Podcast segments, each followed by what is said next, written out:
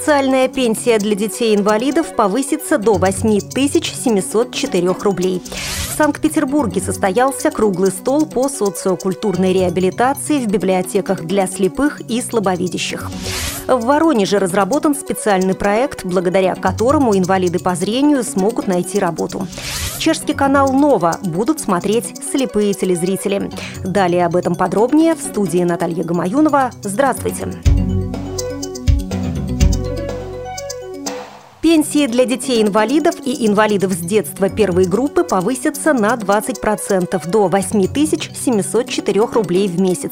Это произойдет уже в 2013 году, сообщает пресс-служба Минтруда. Законопроект, подготовленный министерством, одобрен на заседании Комиссии правительства России по законопроектной деятельности и планируется, что до 1 марта он поступит в Госдуму. Для детей и инвалидов с детства, живущих в сложных климатических зонах, пенсия достигнет 9574 рублей в месяц с учетом районного коэффициента. Таким образом, размер социальной пенсии данной категории граждан увеличится на 1595 рублей 63 копейки.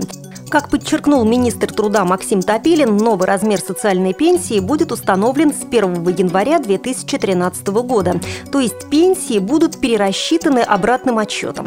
Законопроект позволит повысить уровень пенсионного обеспечения более 764 тысячам семей, имеющих детей-инвалидов и инвалидов с детства первой группы.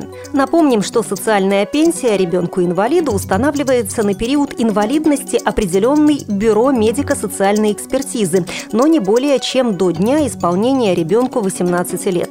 После достижения ребенком-инвалидом этого возраста он может быть признан инвалидом с детства на основании заключения Федеральной службы медико-социальной экспертизы.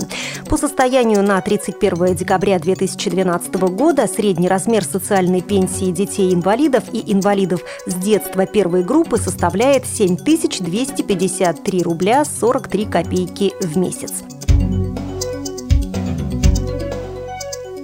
Губернатор Воронежской области Алексей Гордеев и депутат Госдумы Федерального собрания Российской Федерации Руслан Гостев обсудили проект по трудоустройству. Народный избранник рассказал главе региона о проекте по трудоустройству представителей общества слепых, который разработали воронежские специалисты. Авторы проекта хотят создать рабочие места на заводской площадке, которая сейчас находится в распоряжении общества.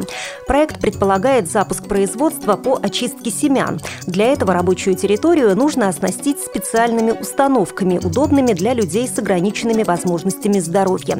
Мы уверены, что реализация этого проекта будет выполнять важные для региона задачи, как социальные, так и экономические, сказал Руслан Гостев. Губернатор обещал помочь в реализации этого проекта. Сегодня в Государственной библиотеке для слепых и слабовидящих Санкт-Петербурга состоялся круглый стол «Социокультурная реабилитация инвалидов по зрению. Основная функция специальной библиотеки». Темами круглого стола стали психологические особенности инвалидов по зрению, опыт работы с родителями незрячих детей, работа с поздно ослепшими людьми и новые библиотечные формы работы с инвалидами по зрению. Состоялся мастер-класс для специалистов, который провела арт-терапевт медицинского центра Пикстона, графства Сассекс, Великобритания Мэри Энн Хип Паттерсон.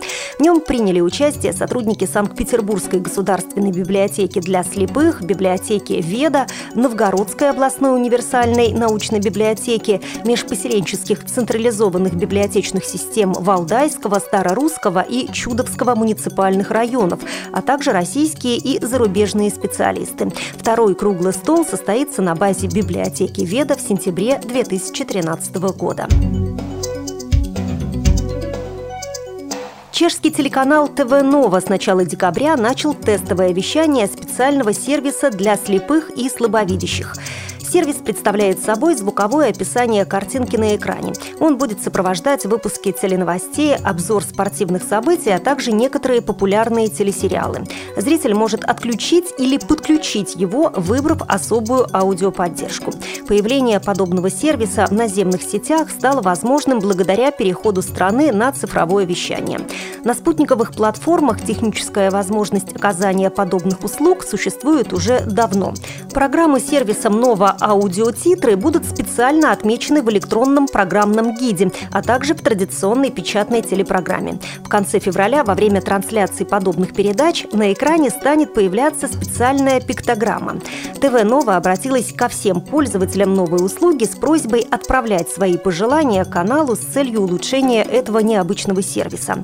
ТВ «Нова», запущенный в 1994 году, является первым частным телеканалом в Чешской Республике и одним из лидеров рейтинга.